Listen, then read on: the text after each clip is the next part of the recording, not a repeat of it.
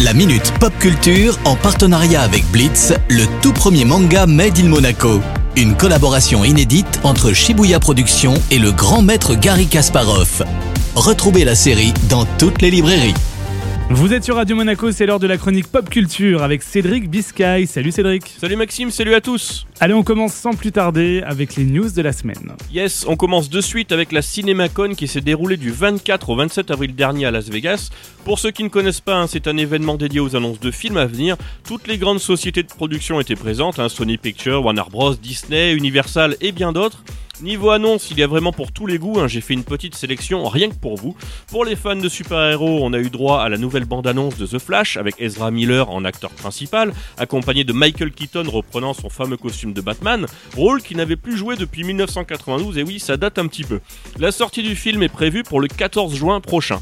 Côté science-fiction, les premières images de Dune partie 2 ont été révélées. Au casting, on retrouve bien sûr Timothée Chalamet et Zendaya dans les rôles principaux, mais on a aussi Léa Seydoux qui est décidément partout, Javier Bardem et Florence Pugh qui rejoignent la saga. Cela dit, il faudra patienter jusqu'en novembre prochain pour une sortie en salle.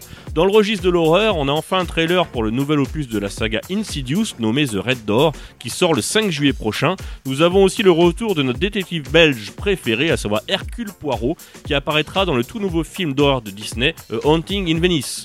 Le film sortira le 13 septembre prochain et vu les premières images, ça a l'air plutôt terrifiant. Eh bien, c'est noté. Et côté jeux vidéo, est-ce qu'on a du nouveau? Le 28 avril dernier est sorti Star Wars Jedi Survivor, le tout nouveau jeu de Electronic Arts. Alors, ce titre est la suite de Jedi Fallen Order, sorti en 2019, un jeu d'aventure solo où l'on incarnait le jeune Padawan, alors à savoir un apprenti Jedi hein, dans la saga, Cal Kestis, accompagné de son équipage. Alors, la mission, maintenir l'ordre des Jedi en récupérant un artefact appelé le Holocron tout en se protégeant du méchant Empire, contrôlant toute la galaxie et encore des grosses finesses de scénario bien sûr. Hein. Après visionnage des premières vidéos, on remarque qu'un grand soin a été apporté pour optimiser les combats au sabre laser et les environnements des différentes planètes sont tout simplement bluffants. Alors si vous êtes un fan de la licence Star Wars et que vous rêvez de vous plonger à nouveau dans cet univers, ce jeu est fait pour vous.